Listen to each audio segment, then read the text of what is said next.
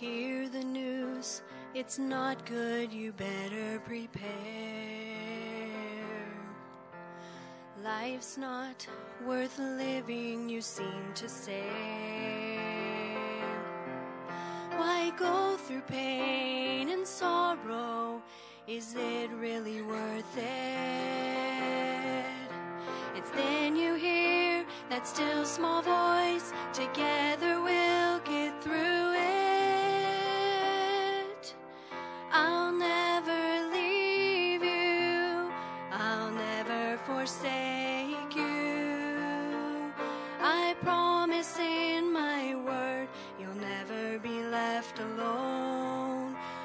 see your tears fall, I see your broken heart.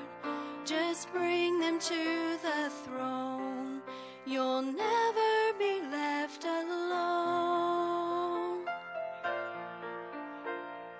You hide your broken heart beneath your smile. No one understands the burden you bear. You go through life alone, it seems. You ask, Does anyone care? It's then you hear that still small voice, My child, I'm still here.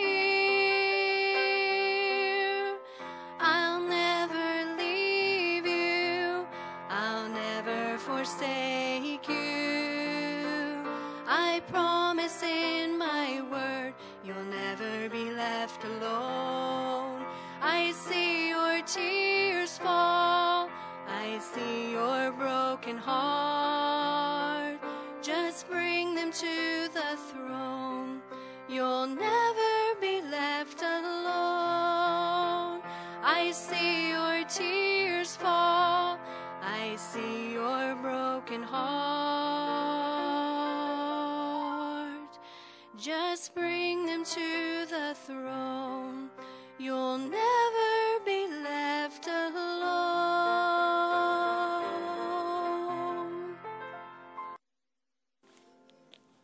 Thank you, Rebecca. I think that is a song that she wrote. Got a good meaning to it. The battle for your mind. Second Corinthians chapter number 10. 2 Corinthians chapter number 10.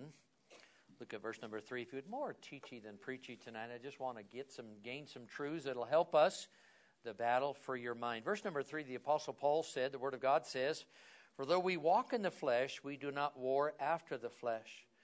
For the weapons of our warfare are not carnal, but mighty through God to the pulling down of strongholds, casting down imaginations and every high thing that exalteth itself against the knowledge of God, and bringing into captivity every thought to the obedience of Christ, and having in a readiness to revenge all disobedience when your obedience is fulfilled. Father, help us with the teaching tonight. We have so much to be thankful for uh, as Mrs. Bliss shared just moments ago throughout this week. Lord, how you've warmed my heart uh, to see just one answer to prayer after the other. And we praise your name. We understand that we're limited, and, and Father, we just thank you that you hear, and you've encouraged us to come boldly to the throne of grace that we may obtain mercy and find grace to help in the time of need.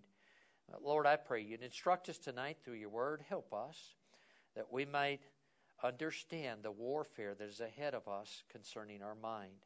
And I pray for your aid as I teach tonight in Jesus' name. Amen.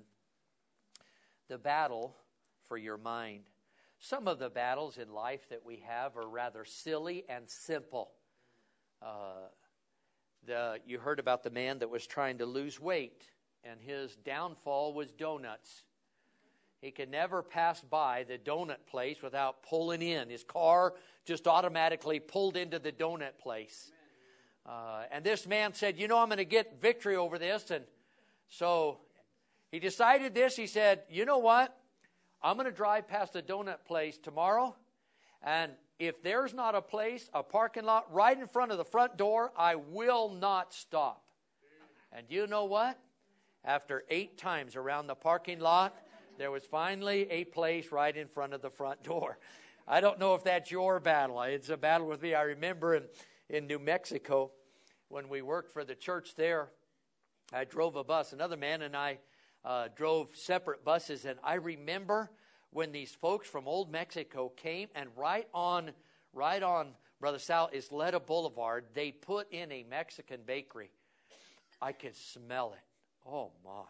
I don't know if I'm saying this right, empanadas, but I remember stopping there, just pulling the bus over and going inside on a Sunday afternoon and walking into that Mexican bakery. And they honestly, they didn't speak. They didn't speak English, but I could point.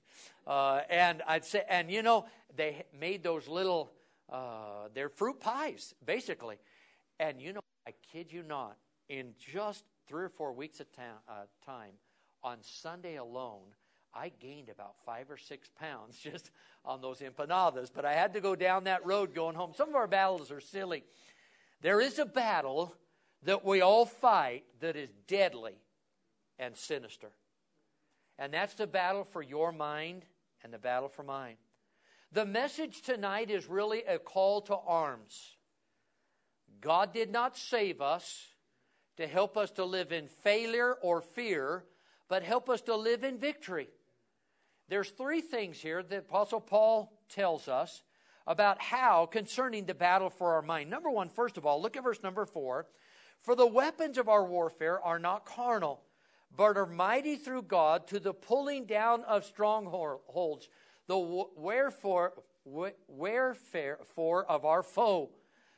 Ask you this ourselves tonight. Who is it that has declared war on you and me? Who is it? It's Satan.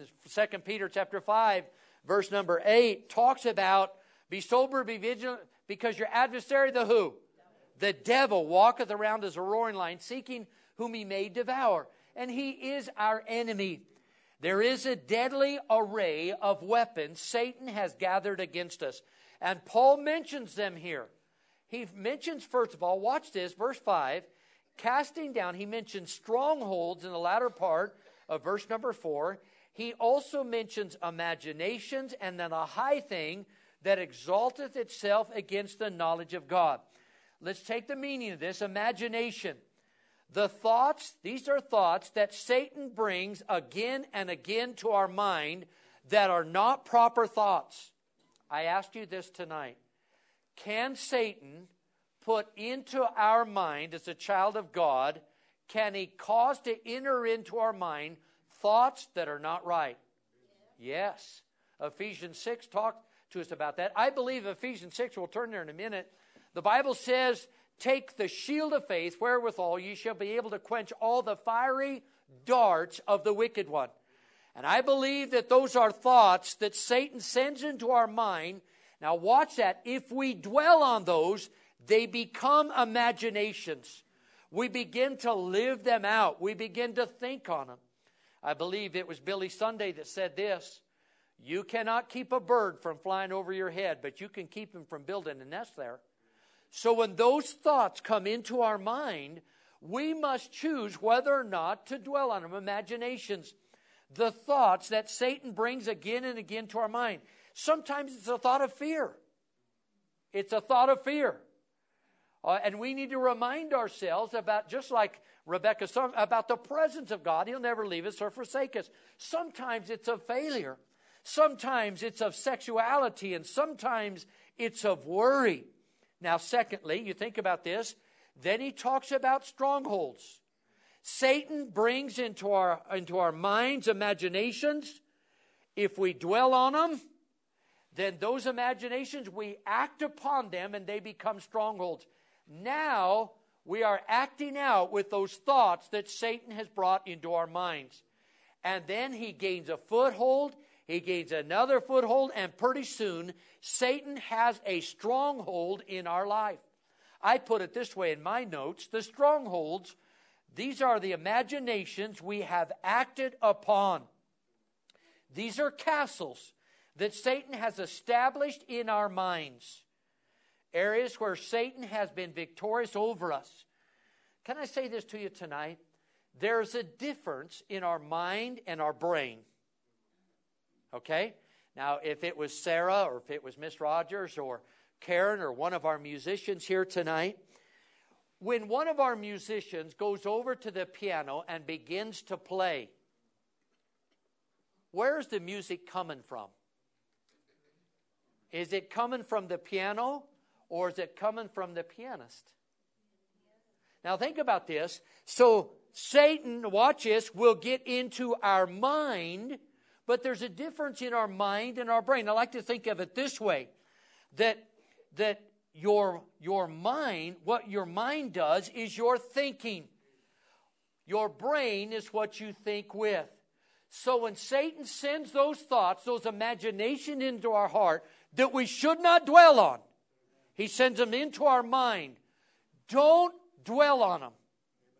Defeat them through. Now they say this. I would love to see this one day. Brother Ernst tells me he has seen this. I've read about it. I they say this still exists in Germany. Satan so tried to destroy Martin Luther.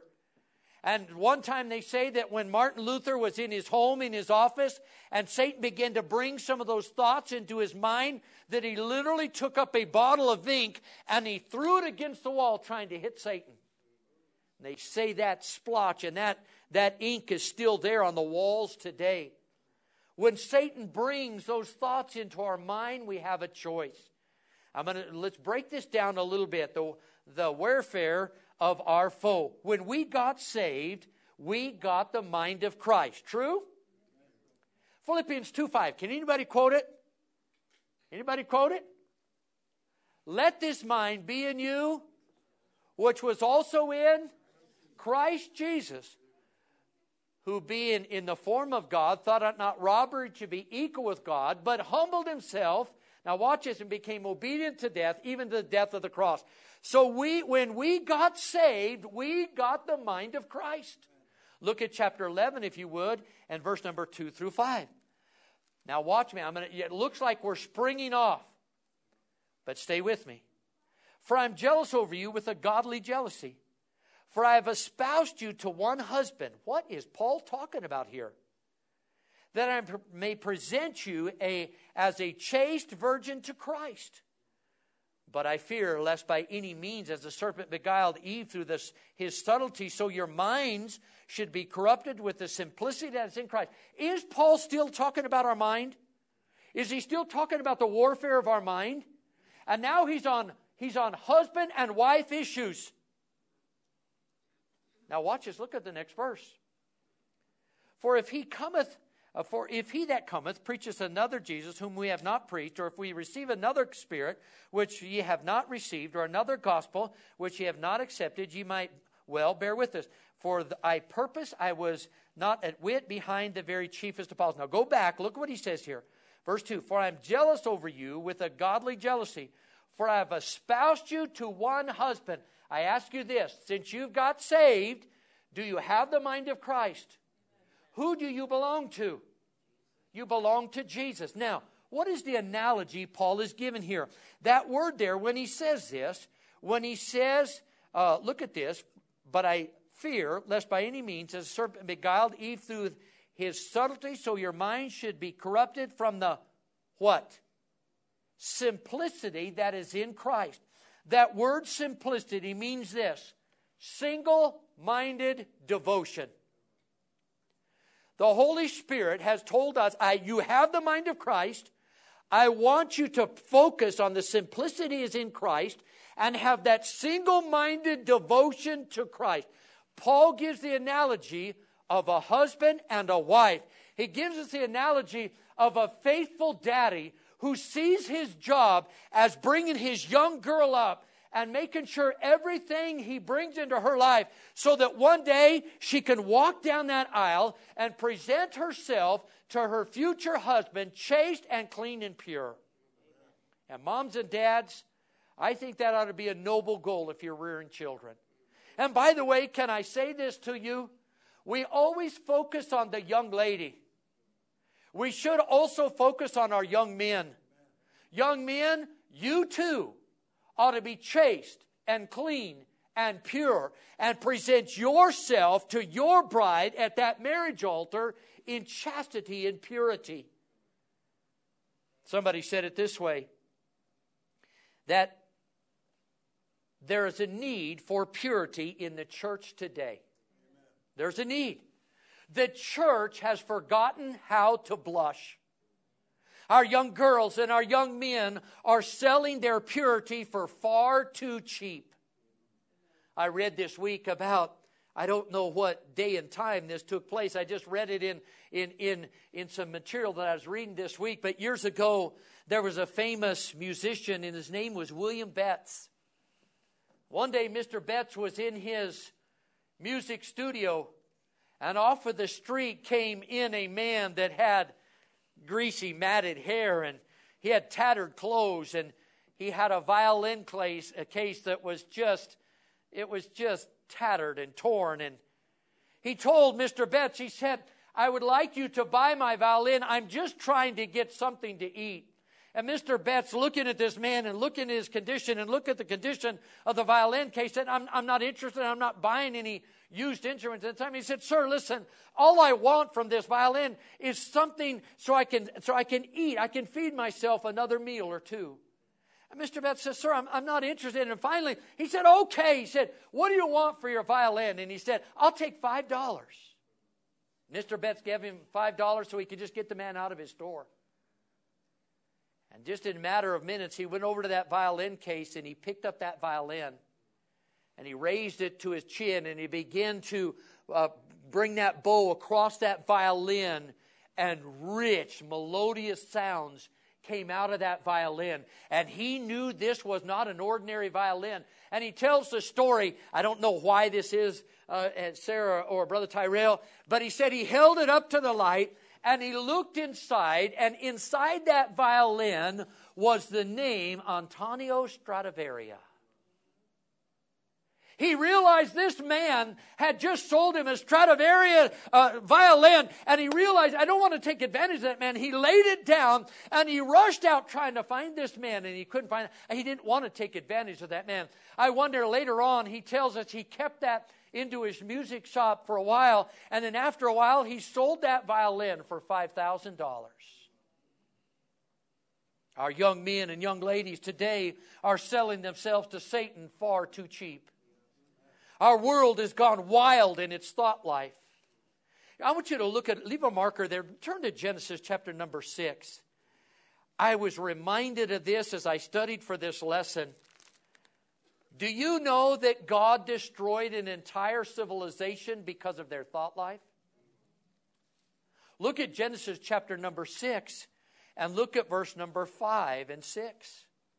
And God saw that the wickedness of man was great in the earth, and the imagination and the thoughts of his heart was only evil continually, and it repented the Lord that he had made man on the earth, and it grieved him at his heart.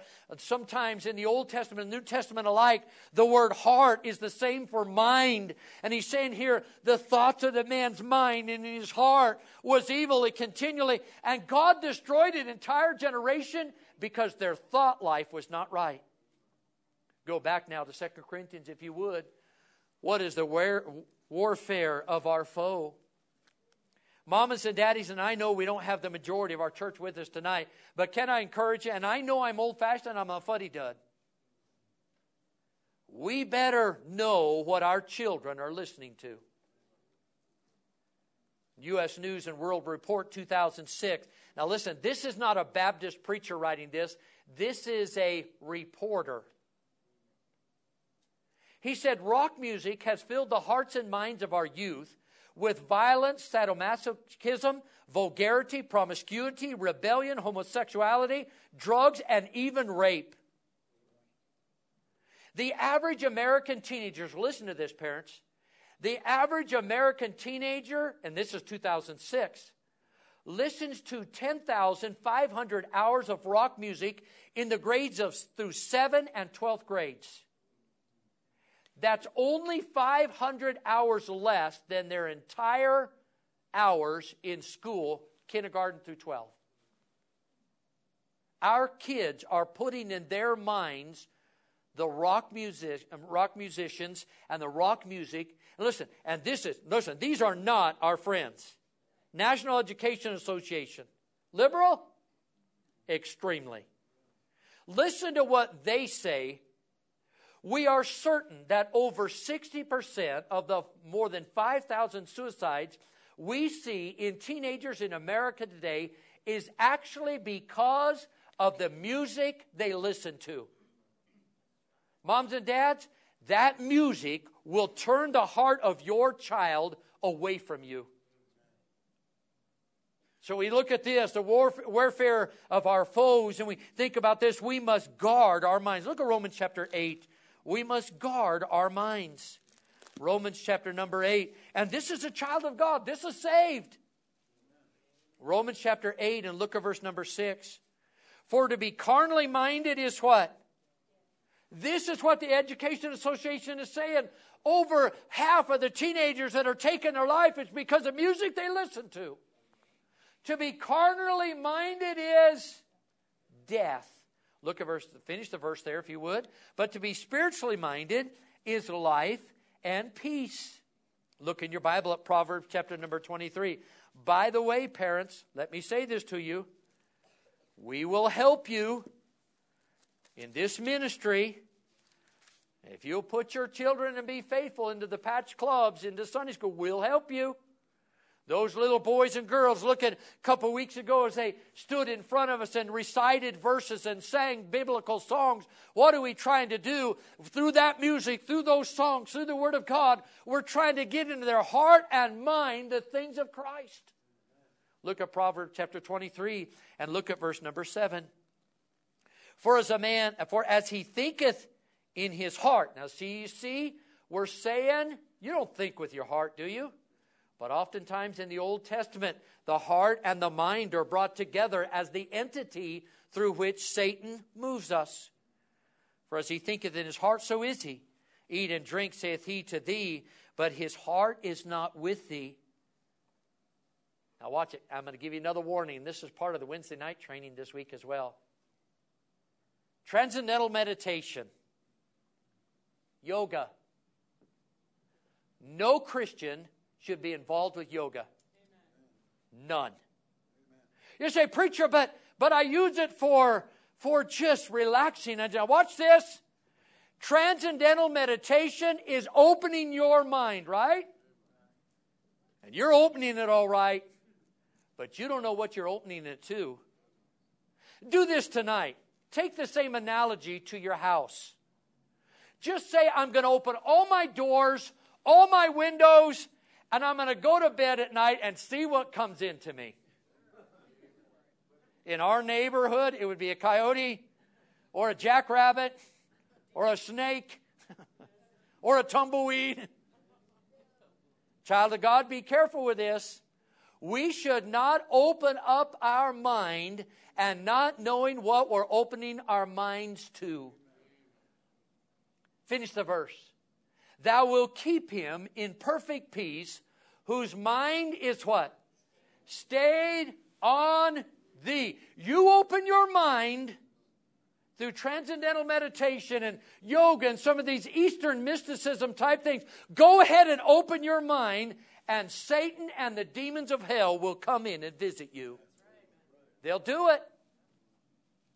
Be very careful with that. The devil wants your mind. And God wants your mind as well. And we have the mind of Christ. Now, I'm going to make something that's very controversial. Stay with me. I'm going to make a statement. Some will disagree with me. I challenge you to base it on the Word of God.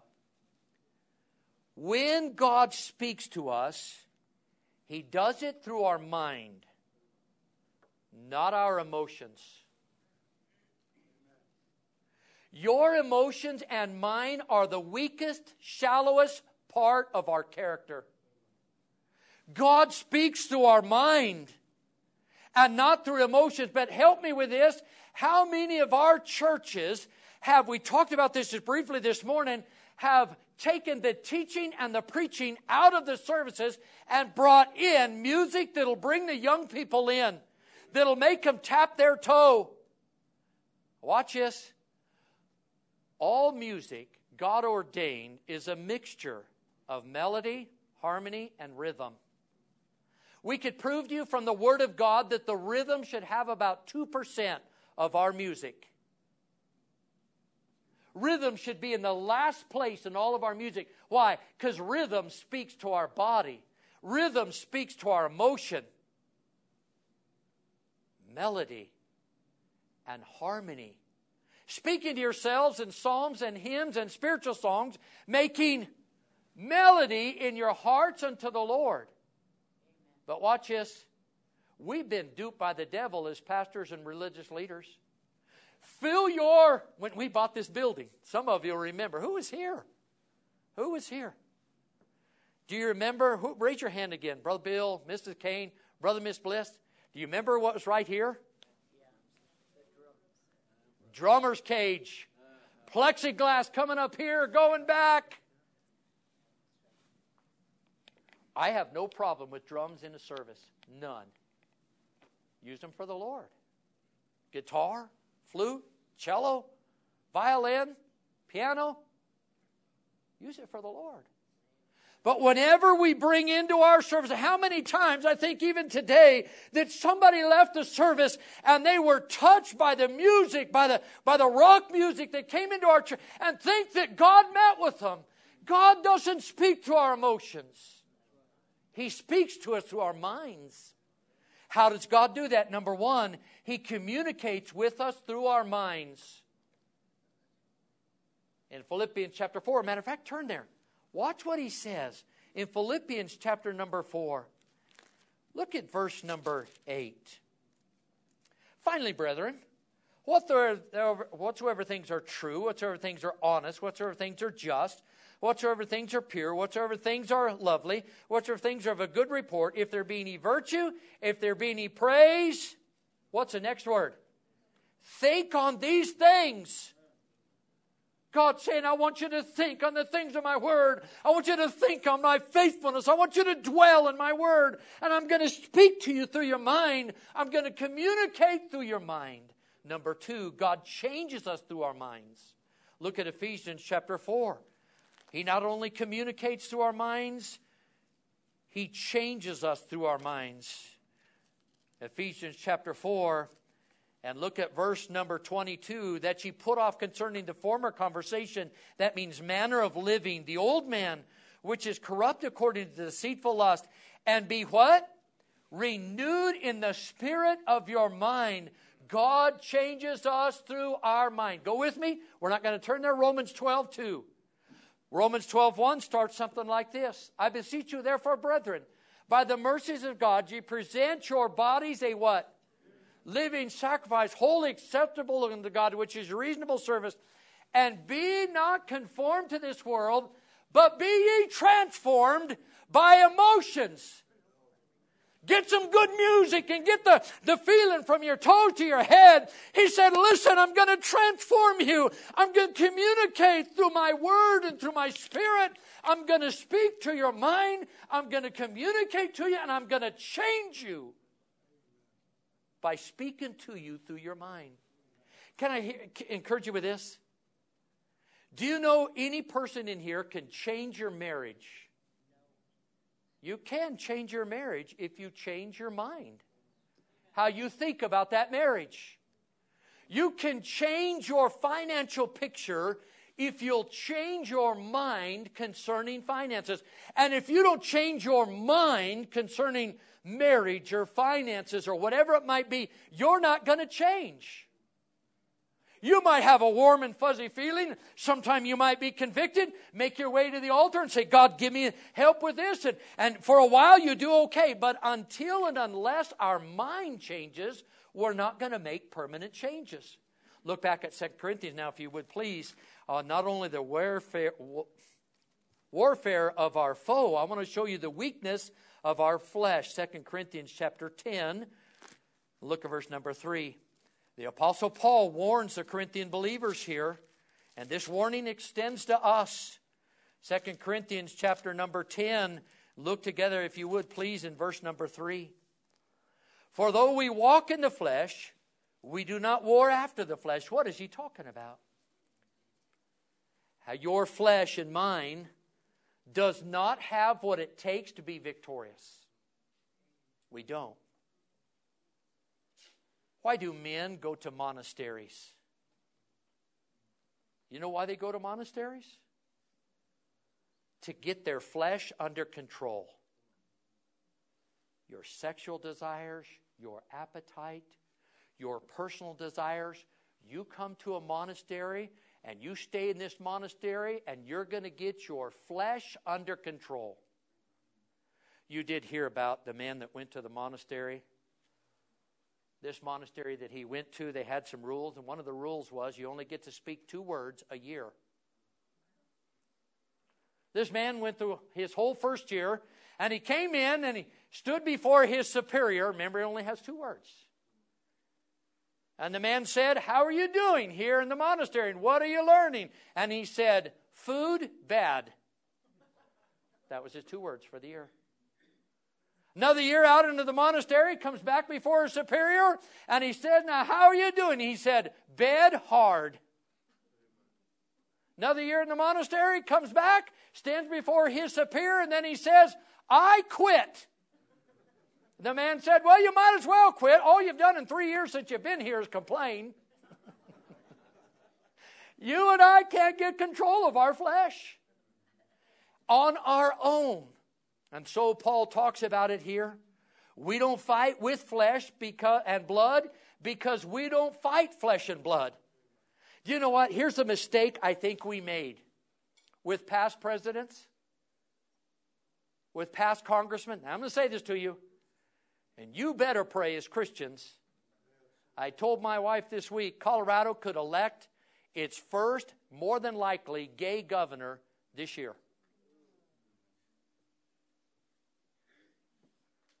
But we look at somebody in the White House or somebody in the Supreme Court, we look at somebody and just say, you know what? We're going to battle against them. We don't do battle with flesh and blood because we don't fight flesh and blood. Look at Ephesians chapter 6. Go with me if you would please.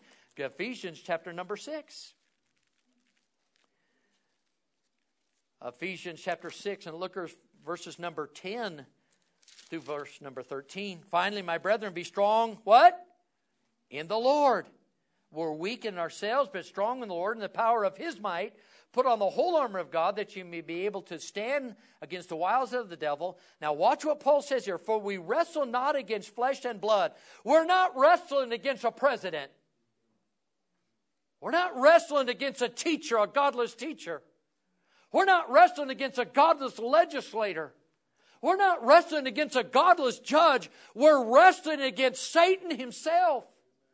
Now look at this, what it says. For we wrestle not, what does it say there? Against flesh and blood, but against principalities, against powers, against the rulers of the darkness of this world, against spiritual wickedness in all places. Education can't help us. I want good education. I want teachers that stop teaching our kids about how they can, daddy has uh, uh, Junior has two daddies. I don't want teachers to teach my kids or my grandkids, a little late for my kids, my grandkids about the ways of the world. And I think this we have in our, oh, you should pray for Mary Chavez. You should pray for the teachers in our city that they would stand and take a stand. But education's not the answer. Legislation is not the answer. I put this in my notes. Legislation can only punish evil, it can't prevent it. Now, I want good legislation. I want good legislators. But the truth of the matter is, America should not and does not find its morality in the legislation that is passed. Environmentalism and environment is not the answer. Adam and Eve fell in a perfect environment. We don't fight with flesh and blood. And we think about this the weakness of our flesh. They tell us years and years ago in one of the insane asylums in the United States that as they looked to transition some of these people that came through there, some of these inmates, they had a battery of tests that these inmates had to pass to see whether or not they're able to go out in the general public. One of the tests, they would take them into a secure room and they would stop up the sink and they would turn the faucets on and watch the sink overflow and they'd give the inmate a mop and a, and a bucket and say, keep the floor clean. And they realized this if that inmate didn't go first over to that faucet and turn the faucet off, if he just tried to mop and stay ahead of it, that man wasn't right mentally. Can I tell you this, child of God? Tomorrow, what we need to do is turn Satan's faucet off in our minds. It might be through the music we listen to. It might be in the in what we what we watch or what we look at on the internet. Whatever it might be, it might be in our reading material. Might be in those jokes that you get around the people at work. Turn Satan's faucet off in your mind. We don't have the strength in and of ourselves. Number three, we look at this. Lastly, the weapons of our fight. Go back to Corinthians, if you would please. Second Corinthians, chapter number ten. Paul in these passages points to the weapons we must use. Look at verse number four again. For the weapons of our warfare are not carnal, but mighty through God to the pulling down of strongholds. Number one, the sovereignty of our commander. We don't fight these battles in our mind alone. He says through God. What did Apostle Paul say in Philippians chapter 4, verse 13? Say it with me if you can. I can do all things through Christ, which. Do you know there's only two words that separate Christianity and secular humanism in that verse? Secular humanism says, I can do all things. Christianity says, I can do all things through Christ which strengtheneth me. You are weak and I am weak. But what we want to do is turn off that faucet when Satan comes to us tomorrow and those imaginations that come into our mind, God doesn't want us to dwell on them. And if we dwell on them, they'll become strongholds in our life. There's castles and walls that we've got to take down. Turn the faucet off of Satan's temptation and just say, God, I am weak, but you are strong, the sovereignty of our commander. In World War II, before the end of that war, some of the Allied commanders went to those in command in Japan and said, The war is going against you. We're going to be victorious. It would be best that you surrender now. And the leaders of Japan said, Under no conditions will we surrender. So America and the Allied forces dropped two A bombs, one on Nagasaki and one on Hiroshima. It brought Japan to its knees. Can I tell you this, child of God? Listen to this. On Calvary's cross, God the Father dropped an A bomb on Satan. He's a defeated foe. He has no power over you, and He has no power over me. Remember who our commander is. I ask you this tonight. Finish the verse, Matthew 28, 19 and 20. All power is given unto me in heaven and in earth. Go Ye therefore, we sung about, I love to tell this story. We don't have to go when we share the gospel in our own strength. God said this, Jesus Christ said, all power is given unto me. I'm going to give that power unto you. That power means authority. I have something in my car I'm not looking forward to using, but it's going to come and it's going to come soon. I went a couple months ago to my brother's house in Ohio. He put all of his affairs in order. And he handed me his will. And he said, Gordon, this gives you the authority to take care of all of my affairs. You have the authority. Child of God, remember who your commander is. You have the authority and the power of God. We, our enemy, is a defeated foe. I ask you this tonight. I've never thought about this. Would you rather do battle with David's sling or Goliath's sword? Goliath had a massive sword. This was part of my own Bible reading this week. And you think about Goliath, how big he was, and the coat of mail that he had, and, and what was what, how he was how he was adorned for war, and a mighty sword. But a little ruddy, you know what ruddy means? Red-headed.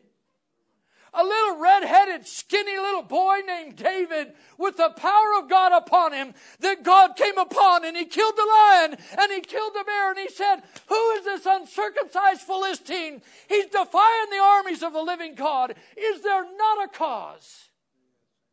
And David with a, with a little sling and five smooth stones. And did you ever catch this? I'm excited about this every time I read it.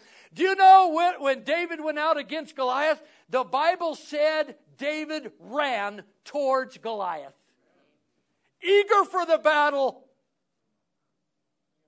Then he stood on Goliath. God, he hit Goliath. Goliath went head down, and David stood on him and took his own sword and cut his head off. Kind of gross, isn't it? And then grabbed the hair of Goliath and the head of Goliath and marched in back to the throne. Hey, Saul, look what I got. Child of God, so many times we think that we need the sword of Goliath, but the sling of David is better. Number two, remember the authority of our commission. Number three, and lastly, remember the certainty of our courage. Here's the crux of the message tonight. Who do you belong to? Jesus. The battle has already been won. Is that true?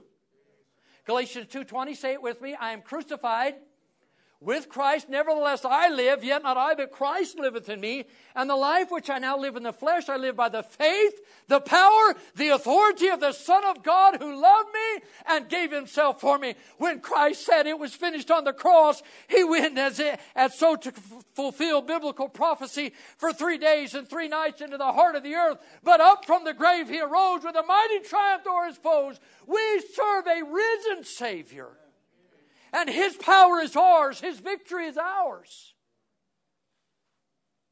Look, one last text, Philippians chapter, um, Proverbs chapter 4. So, what must I do? Those imaginations come into our heart tomorrow. Don't dwell on them, they'll turn into strongholds. There are strongholds in our life. We need God's power and God's victory to overcome them. Look at Proverbs 4 23. Keep thy heart with all diligence, for out of it are the issues of life. I guess we preachers sometimes get off by we study little words. That word keep, why would any pastor ever study that word keep? But I did. Here's what it means garrison. Build walls around your mind. Keep it, guard it, garrison your mind. Go with me. Let me give you an analogy and we're going to close. Does this ever happen to you? I hate going to the airport. I don't personally like flying. But one of the things I hate most is going through security. I don't care what it is. I can take off everything I have, put it in that little basket. I walk through, beep, beep, beep, beep, beep, beep, beep, beep. Get back here. They're going to wand you. Now, Parkview Medical Center, if you go there after 8 o'clock at night, you got to go through the same thing. Huh? Wouldn't it be great? We're not going to do this, there's no such thing. Wouldn't it be great if we had a, what do they call those, a magnemometer or whatever it is? Wouldn't it be great if God could put, we could put in our churches a spiritual magnemometer and the services are over and you're walking out and it go beep, beep, beep, beep, beep, beep, beep. Your heart's not right. Get back in. It Wouldn't that be good? Sometimes the pastor couldn't get through. I'd have to spend the night here. Huh?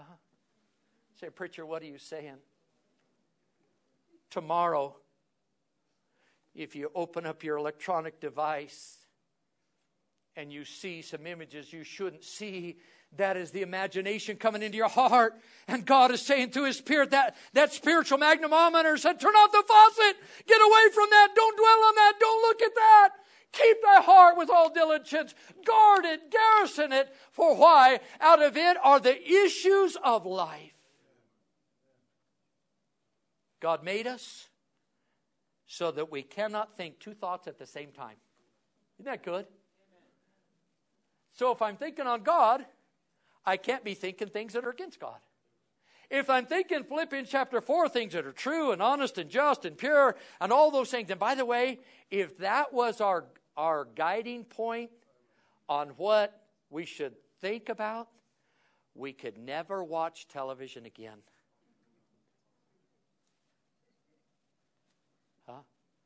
Tomorrow, Satan's coming after you. Tomorrow, Satan's coming after me. I finished with this, and I don't remember who said it, but Brother Sal, it convicts me each and every day of my life.